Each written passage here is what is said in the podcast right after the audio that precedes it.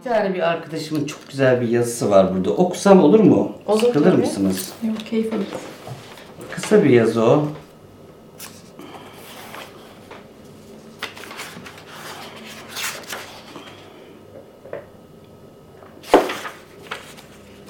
O meseleyi de o, o yazı çok güzel anlatıyor bence.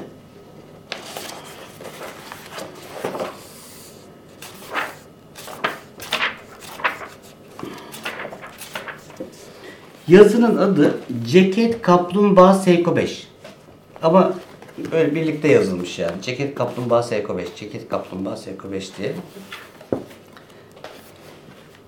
Feza yazmış bunu. Feza benden büyüktür. Ee, sonra uzun yıllar Çıralı'da yaşadı.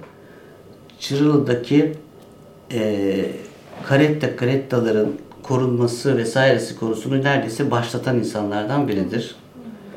E, çok kıymetli bir kalbi olan birisi. Bir hasta yatmıştı.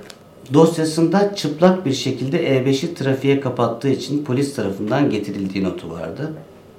Neden yaptığını sorduğumda ceket kaplumbağa Seiko 5 ezdiler dedi. Manisi'nin verdiği hızda tek kelimeymiş gibi. Sonradan anladım ki yolda bir kaplumbağanın ezildiğini görünce sinirlenmiş. Yolun ortasına dikilmiş. Ama insanlar sağından solundan geçmeyi sürdürünce soyunup giysilerini ve saatini Seiko 5 yola yayarak yolu kesmeye çalışmış. Ama onları da ezerek geçmişler. Bu boyutta olmasa da çevreciliği zaman zaman militanlığa vardırdığım için olsa gerek kendisi hemen favori hastam oldu. Geldiğinin ikinci günü açık tarafa geçmek konusunda ısrar etmeye başladı. Kapalıda yatıyor. Sonunda hatalı sempatimle kaçmama sözü de alarak açık tarafa geçmesine izin verdim. Tabi anında kaçtı. Ve iki saat içinde geri getirildi. Söz vermiştim. Söz vermiştin. Neden kaçtın dediğimde ben hastayım sen beni niye dinliyorsun ki? Haklıydı. Kapalı tarafta tutmamızın onların iyiliği için olduğunu bilmemize rağmen bir tarafımız hep haksızlık ediyoruz duygusuyla yaşadı. Hepimiz servislerde beni taburcu et seslerini duymazdan gelirken bir yandan da baskısını hissederek yaşadık. Gerçekten hastanın iyiliği için gerekli olanı yapıyorum, cezalandırmıyorum, sistemin bekçiliğini yapmıyorum diye kendimize tekrarlamak zorunda kaldık sık sık. Hastanın iyiliği, hastanın istediği, ailelerinin istediği, toplumun istediği, başhekimliğin istediği bir kere olsun aynı noktada buluşmadık. Beni yatırma korkuyorum diyen hastaya, gece yarısı bu şehirde beni bir akıl hastasıyla bırakmayın diyen hasta yakınına, sürekli şikayet alıyoruz her hafta hastaneye taşıyıp sonra geri gönderilmesinden bezdik diyen polise, ne olur yatırma hastalar üst üste diyen servis doktoruna verdiğimiz cevapta tıbbi endikasyon bize ne kadar yeterli oldu. Doğru olanı yaptığından emin olmak, sıklıkla da bir şeyler pahasına, adaletsiz bir ortamda adil davranmaya çalışmanın en büyük adaletsizlik olabileceğini bilen bir yargıç konumuna düşmek, Bakırköy çalışanının her günkü sınavıdır. Bakırköy'ü hep vicdan cenderesi olarak hatırlayacağım. Çok güzel bir yazıdır. Çok güzel. Çok şey güzel anlatan ve böyle dokunan bir yazı olmuş. Çok Kitap- fazla şey düşündürüyor yani insana.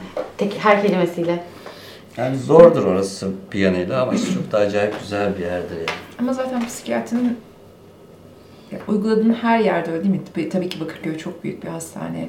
Ee, mutlaka çok daha derindir ama zaten karşındaki yani bana bütün e, tıp dallarından daha ağır, daha zor ve insanın içini daha acıtan bir şey geliyor. Yani öbür tarafta tıbbi bir endikasyon var. Ameliyat edersin, ilaç verirsin, bir şey vardır ama burada ruh var, burada bir beden var, burada duygular var, burada gerçekten aileler var. yaparsan, gerçekten hemhal olursan, gerçekten ilişkiye girersin öyle. Çok zor.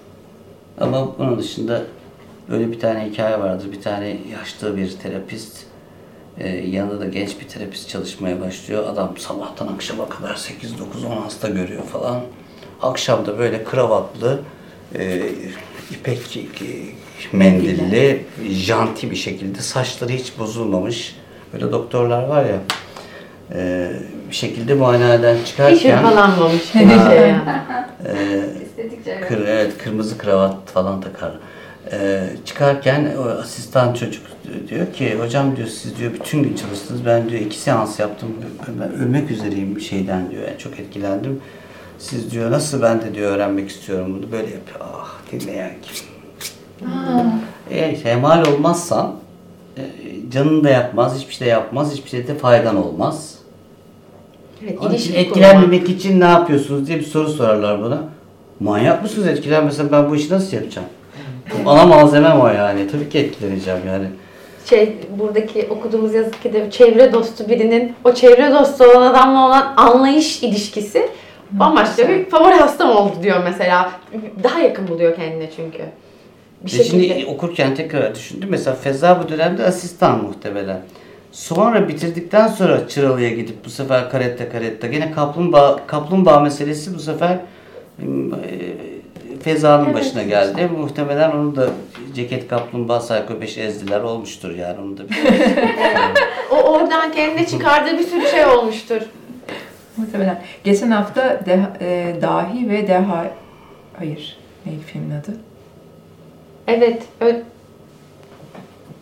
Bakın ben de gördüm ama izlemedim. Bir e, akıl hastanesinde geçiyor hikaye. Dahi ve... Neydi? Sinemada Deli ve şu Dahi. anda. Evet evet şu anda sinemada. Deli ve Dahi. Yine e, Şampiyon'un bence oyunculuğunu çok muazzam bir şekilde gösterdiği bir merak film. ettim çok. evet, şey yapıyor. Bir akıl hastanesine e, kapatıyorlar. Ayrıca çünkü e, bir şeye giriyor. E, şizofren hastası. Şizofrenisi fark edilmiyor. Tabii çok eski bir dönemde geçiyor. E, takip edildiğini düşünüyor. Birisinin onu takip ettiği düşüncesiyle onun peşine gidiyor ve çö- adamı evinin kapısında vuruyor. Ondan sonra onu akıl hastanesine yatıyorlar ve ölen adamın da ailesiyle bir ilişkisi başlıyor o kadar içimi acıttı. Bütün o hastane süreci, tedavi süreci, tedavisinde e, yöntemler, tabii çok eski yöntemler. O kadar içimi acıttı ki, o kadar insanlık dışı ama orada bir duygu var, o adamın içinde bir ruh var ama bir yandan da gidiş gelişleri var. İnanılmaz etkileyiciydi. Eski yöntemlerin de o ilkel hali insana biraz şey geliyor değil mi? Ürkütücü gelebiliyor. çok ürkütücü, çok Nick diye bir dizi vardı. Onu izlemiş miydiniz? Evet, Bu izlemedim. tıpla ilgili bir Hmm. dizi. 1900 yılların başındaki New York'taki bir hastanede geçenler. Orada da mesela bir tane kadın e, çocuğunu kaybediyor. Sonra bayağı büyük bir depresyon ve ne yaptığını bilmez bir psikolojik duruma geliyor. Kimseyle iletişim kuramıyor. Kadını işte bir psikiyatrist yatırıyor hastanesine. Kadının bütün dişlerini çekiyorlar. Ve diyorlar ki işte onun depresyonu aslında dışarıdan bir işte iltihap sebebiyle beyne sıçrayan bir mikrop. O yüzden şimdi biz onun vücudunu tamamen temiz yapacağız. Depresyonu geçecek. Böyle bir Psikiyatri tarihini okumak, insanlık tarihini okumak gibi bir şeydir. Çok gariptir yani psikiyatri tarihi. Yani insanlığın zulüm tarihini de okursun orada bir de yani. Psikiyatri zaman zaman e, kilisenin emrine girmiştir çünkü. İktidarın emrine girmiştir çünkü.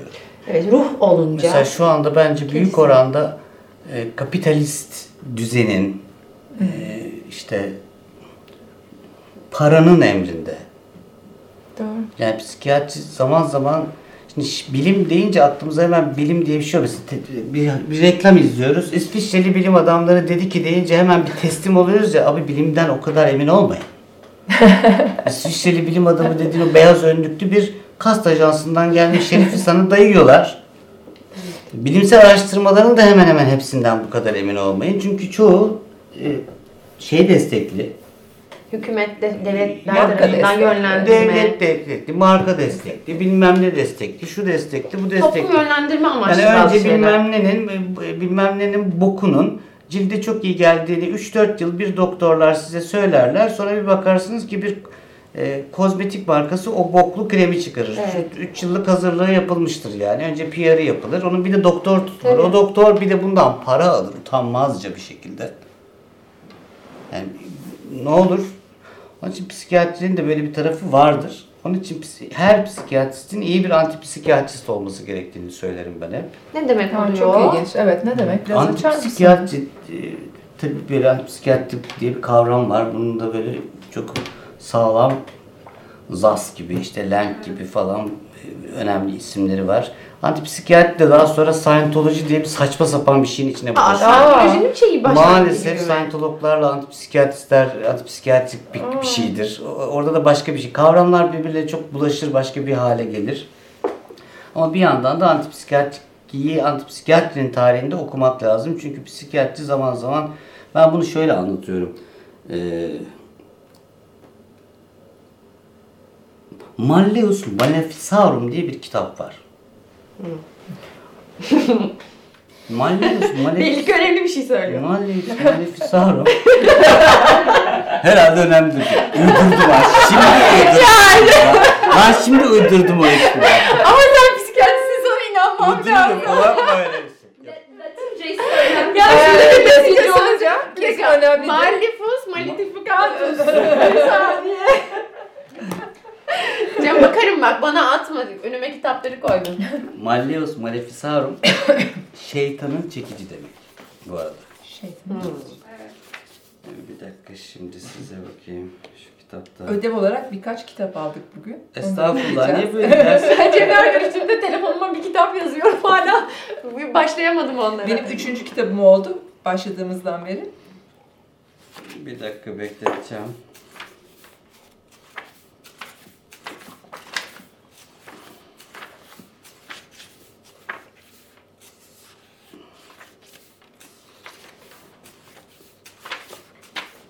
Neyse Malleus Maleficarum aslında özetle şu. Bir zamanlar bir takım kadınlara cadı deniyor ya.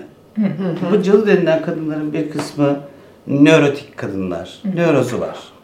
Bir kısmı ailesi tarafından e, baskıya uğramış. Normal insanlar aslında bunların hiçbir cadı falan değil. Cadı diye bir şey yok zaten. Bir kısmı belki epilepsi. Epilepsisi var. Bu cadı avları falan filan var ya. Bir kısmı topluma uygun davranmıyor. Bir kısmı maniye girmiş. Yani aslında çok geniş bir küme. Malleus Maleficarum aslında kalın bir kitap. Bu kitap bunların nasıl yakalanacağı, nasıl cezalandırılacağı, nasıl tedavi edileceği. Cadı Avı kitabı. Güya bir o zamanın textbook'u arkadaşlar. Onu izliyor yani buna görev edinen insan. Evet. Ben şimdiki DSM'yi Diagnostic Statistical Manual diye işte Amerikan Psikiyatri Birliği'nin e, sürekli güncellediği şu an DSM 5'teyiz herhalde. Ben artık ilgilenmemeye başladım. Buna çok benzetirim. Yani o zaman da o textbook'a bakılıyor. E, şimdi textbook kelimesini nasıl açarız? Yani en temel ders kitabı mı diyelim? Temel ders kitabı, temel akademik kitap. Değil mi? 101. Ha, 101, değil mi? evet. Textbook öyle bir şey. Şimdi yıllar önce şu kitapta yazdığım bir yazıda şimdi diyorum ki elimde diyorum 1935 tarihli akıl hastalıkları kitabı var diyorum. Bir de Mazhar Osman'ın Tababet-i Ruhiye kitabının 41'de yayınlanan 3. baskısı var diyorum. Bunlar o zamanın textbook'u. Yani o zaman bilimsel olarak okunması gereken temel eser. Tamam. Şimdi ondan bazı bölümler yazmışım buraya. İstimna yani mastürbasyon bölümü. İstimna gençlerde birçok fenalıkların sebebidir. Evvela hastanın bedeni ve manevi sıhhatine fena tesir eder. Zafiyetten gözünün etrafı siyahlaşır. Bakışları koyun gibi olur. Kolaylıkla vereme yakalanırlar. Sinirli hırçın olurlar. 31'e bak sen. Sinirli hırçın ne kadar yanlış abi. Mü, mü, bir rahatlama gelir. Tam tersi olması gerekiyor. Mütereddilerin mastürbasyon yapanlara mütereddi diyor. Yani soysuzlaşmış diyor. Bazıları onanizmden yani mas o kadar keyiflenir ki Hatta böyleleri el yardımına muhtaç olmaksızın da resimlere baka baka menilerini akıtırlar. Bazıları tahayyül ile şehvetlenir menileri akar. Bu textbook. Kadınlar arasında mihbeline kadip, erkeklik organı şeklinde bir şey demek kadip. Erkeklik organı. Mi- mihberine kadip şeklinde bir şey sokarak şehvetini getirenler çoktur.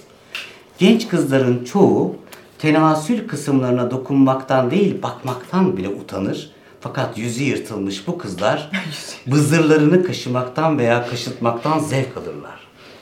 Klitoris bızır. Ya şimdi bu kitap textbook mu? İnanılır gibi değil. Textbook. Bende var. Bilim kitabı bu. Bilim kitabı. Bayağı Tıp mı? fakültesinde okutuluyor. Tabii, tabii. Kaç ders kitabı olarak. İşte birisi 35, biri 41. Şimdi mesela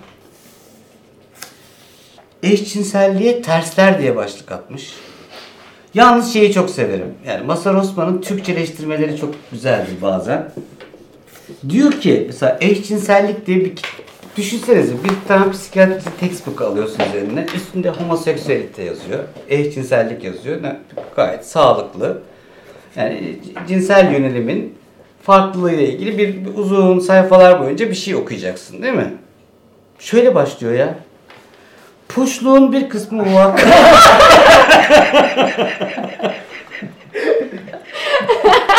Başlarken bitti zaten. Ya çok güzel. ya e, çok acayip. Bir, Ya, çok- mizah öğesi gibi yani. Tabii. Çok komik ya. Ama hiç dolanmamışlar. Neyse direkt hani Tabii. bu kadar Ya bu adam zaten bu arada bu Hayat Kırıklığı kitabında var bu yazı. Bu adam bu arada Masar Osman yani Türkiye'deki psikiyatrinin kurucusu bu arada yani. Psikiyatri deyince aklımıza ilk gelen isim. Şimdi Ee, demek ki pis Türkiye'de psikiyatri böyle kurulduğu için bu durumda. Hitler hayranı. Aa, Aa, Evet. çok Dolayısıyla ilginç. bıyığını da Hitler gibi bırakıyor. Tabii Alman hayranlığı var zaten Tabii canım, o Türkiye'de dönem o dönem. Görmek bir- istedim adamı. Bulabilir miyim acaba şöyle bir Master Osman Hep biz yazsam? bir Şimdi bu demek değil ki mesela ben Masar Osman'ı da çöpe atamam. Korkunç hakikaten faşist. inanılmaz yani. Şu yazdıkları falan inan ama şimdi bir onun da mutlaka kıymetli bir sürü şeyini de teslim etmek lazım. Bir sürü şey de yapmış. Ya bir oluyor. gelişim içinde bir noktada bir şeyin üstüne bir şey koymuş ama geri kalanı eskisi Ama gibi. işte yani bak psikiyatri deyince bu da psikiyatri işte yani şimdiye bakarken de bunu yapın diyorum. Master Evet. Osman. Baksana Hitler bıyığıyla. bıyığıyla. Ha, İnanılmaz. Küçük göz.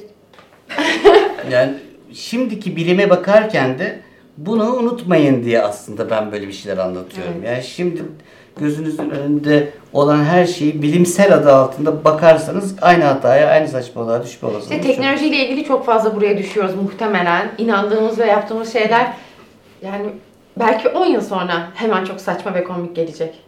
Ya 50 yıl değil yani. benim yaşım belli. Ben ne kadar tarihsel bir adam olabilirim ki? Benim zamanımda tıpta olan değişim beni böyle inanılmaz şaşırtıyor ve ürkütüyor. Yani ben tıp fakültesinde öğrenciliğimi başladığımda ülseri olanların arkadaşlar midesi alınıyordu. Total veya e, parsiyel gastrektomi yapılıyordu. Üzerine bir de nervus vagus denilen vagus sinirleri kesiliyordu. Şimdi bayağı Siniri niye kesiyorlardı? çünkü e, asitle, emil asidiyle ilgili oldukları için o sibili asidini yaratan vagusu kesiyorlardı. Fakat vagus kesildiği için kişi hayatının geri kalanında dumping sendromu denilen inanılmaz zor yaşantılı bir şeyle yaşıyordu. Ne doğru yemek yiyebiliyordu ne bir şey yapabiliyordu ama öyleydi. Ya şimdi ülserin nedeni de farklı. Aynı ülserin nedeni farklı. Tedavisi de ilaç falan yani. E, üstelik yoldan herhalde şuradan geçen 10 tane insanı çevirsek altısında falan ülser vardır. tırnak için parmak kesmek gibi bir şeymiş yani baktığınız Evet. zaman yani çok fazlaymış. Sonra birdenbire İnanılmaz. H2 reseptör antagonisti diye bir şey çıktı. Aa falan olundu. İnanılmaz büyük bir gelişme dendi. Şimdi proton pompa inhibitörü diye bir şey var. Evet şimdi Şimdi onları de proton içiyoruz. pompa inhibitörü mü var diyeceksin. Var var. Ben ondan kullanıyorum. Böyle markaları falan sayabilirim. Sonra işte Helicobacter pylori diye bir, bir- bir- işte bir Ha, bak- evet, olan- Ona da antibiyotik falan. veriyorlar. Yani ona da antibiyotikler veriyor falan. Ama bir zamanlar adamların midelerini tamamıyla almışız. Vaguslarını kesmişiz. Hayatlarını mahvetmişiz. Yani her zaman içinde bulunduğumuz zamanın bilim gibi ifade edilen. Bunlar her zaman kötü niyetli değil, oraya gelmiş olabiliyoruz. Bir de kötü niyetli de var tabii. Çünkü bilim şey gibi, kilise gibi yani papaz dediyse kesin doğrudur gibi. Hmm, ama o dedi. Yani açarsınız Hürriyet gazetesinde kırmızı kravatlı, e, parlak takım elbiseli adam söylüyorsa her şey doğrudur. Bitti. Ya yürüyün gidin Allah aşkına. O adamlar e, endüstri destekli bilmem ne yapan, e, sonra da bilmem neden bilmem ne yapan tipoloji yani. Şimdi or- oralar, oralarda dolaşmayın. Bunları çok aklımda tutmam lazım. Ben çok bilime inanan bir insanım. Ben bak geçtim o Ve şey yapıyorum. Doktor, doğrudur. evet evet doktor ne diyse bilene Biz- soralım, bilim adamına soralım, O bilim işte- adamına inanalım. Karşılaştırmak Kendime lazım not, herhalde bir şey. kendime not bu. Yani bizim e, ilk gençlik zamanımızda e, antipsikotik denilen ilaçların henüz bu atipikler çıkmamış. Tipik antipsikotikler var. İsmi öyle geçer onların. Klasik nöroleptikler. Başka da şansımız yok. Mesela onlar çok inanılmaz kalıcı yan etkileri olan ilaçlar. Yani öyle vakalar gördüm ki ben kadıncağız hayatının bir döneminde bir depresyon geçirmiş. Depresyonunda da biraz psikotik özellik eklenmiş diye. O dönemde Narodol verilmiş. E, Hayatı boyunca tardiv diskineziyle kalmış öyle yani işte yan etkisiyle. Adam, kadın bir daha psikiyatrik olarak hiçbir şey yaşamamış. Ama o bir ayda verilen ilacın yan etkisi, Etkisi bütün hayatını şu anda mahvetmiş durumda. Şimdiki ilaçlar neyse ki böyle değil görünüyor. Evet, Değil de zaten. Ama yani bakmak lazım, dikkat etmek lazım. Yani duy- duyduğumuz her şeye şüpheyle bakmak bilimin de özüdür. Eğer bilim adamları şüpheyle bakmasalar yeni bir bilim olmaz zaten. Ha, dünya düzmüş der, Geçerli. kalırsın. Halbuki Galilei şüpheyle bakmış. Yok abi bu düze benzemiyor. Bunda bir yuvarlaklık var demiş yani. Yamukluk var bunda böyle gidiyor. Evet bilim adamı değil, bilim adamlarını dinleyenler şüphesiz Ben bakıyor. şö- şöyle ayırıyorum bilim adamlarını da sanatçılar gibi. Bir gerçekten bilim adamı olanlar, bir de bilim uygulayıcıları. Onlar papaz gibi. Çok güzel söyledin. Çok oturdu bende şu anda söylediğin. Anladın mı? Evet. Çok oturdu. Çok bilimci doğru. o, bilimci öyle. Bilimci, Ha. evet. Uygulayıcı o. Uygulayıcı, Yani. evet. Hadi bir ara verelim. Evet.